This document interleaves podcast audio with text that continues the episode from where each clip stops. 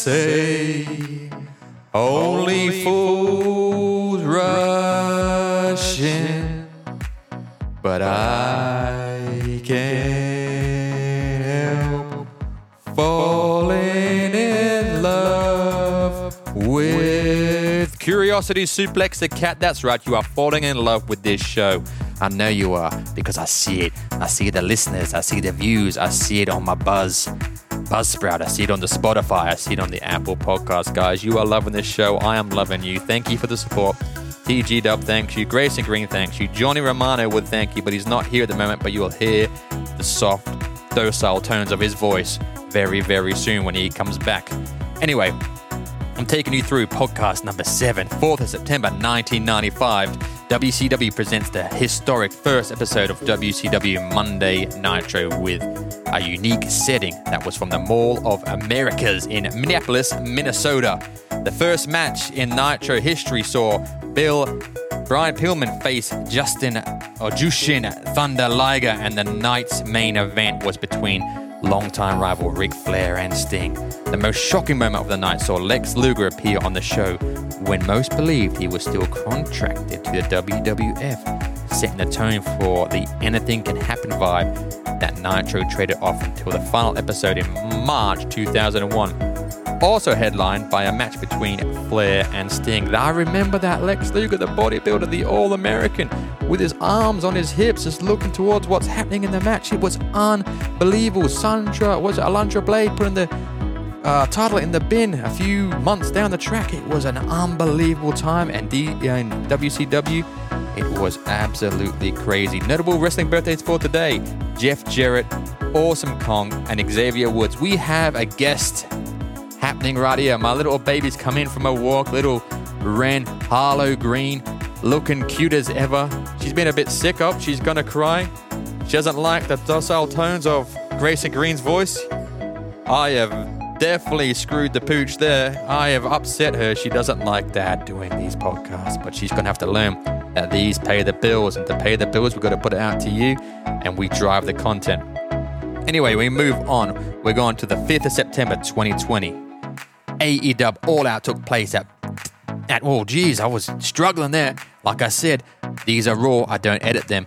This is unedited footage. If I make a mistake, you get on me. If I say stutter, I'm still going to keep it in. Daily's place in Jacksonville, Florida. The Mammoth 11 match card was headlined by Jon Moxley, who defeated MJF to retain the AEW World Championship. Elsewhere on the card, Britt Baker and Big Swole competed in a cinematic tooth and nail match in Baker's dentist surgery.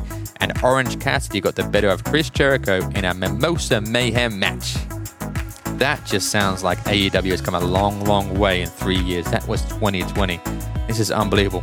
Notable wrestling birthdays for the day is Ray Stevens and AR Fox.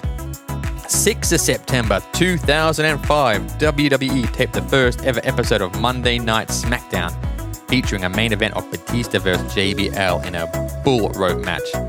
That is all I have for this. That is it. Batista JBL sounds like a pretty boring match to me. Was never a big JBL fan. I was a Bradshaw fan, but I wasn't a JBL fan. Uh, notable birthdays for today: The Barbarian, Wendi Richter, Loki, and Jillian Hall we move on to the 7th September 1997. When the 7's together like that. 7th September 1997. WWE held Ground Zero in your house at Louisville Gardens in Louisville, Kentucky. The main event of the show with the first televised singles match between Shawn Michaels and The Undertaker. The match ended in a draw, which led to the famous Hell in a Cell match between the two the following month. I don't think I could ask for two better people in the ring.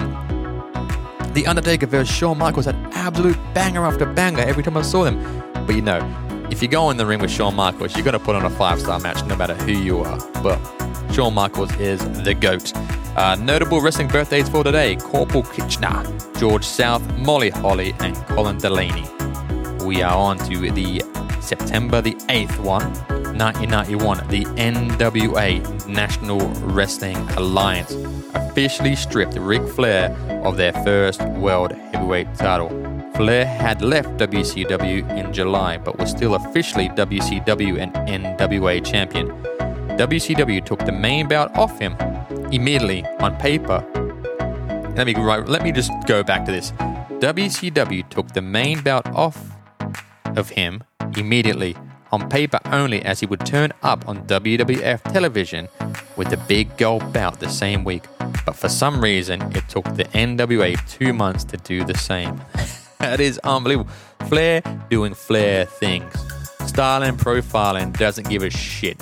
Woo! Anyway, notable birthdays for today the great Kabuki, Scott Raven Levy, Lodi, David Arquette, and Rebel. We move on to 9th of September 1991.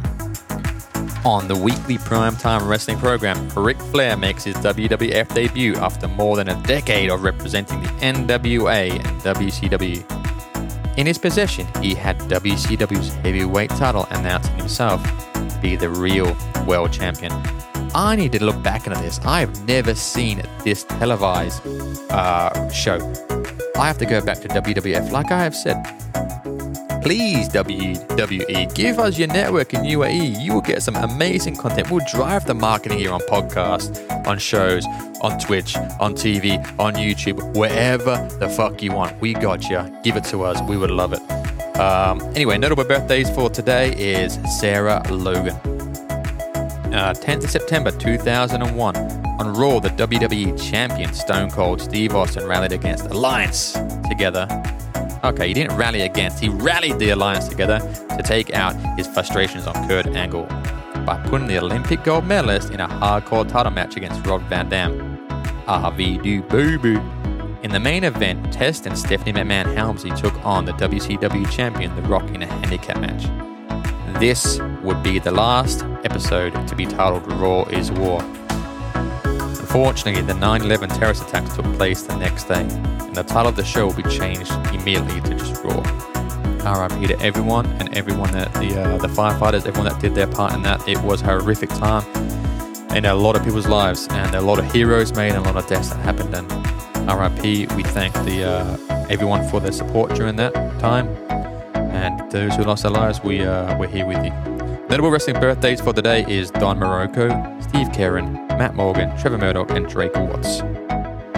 Anyway, that is another episode of Curiosity Suplex the Cat.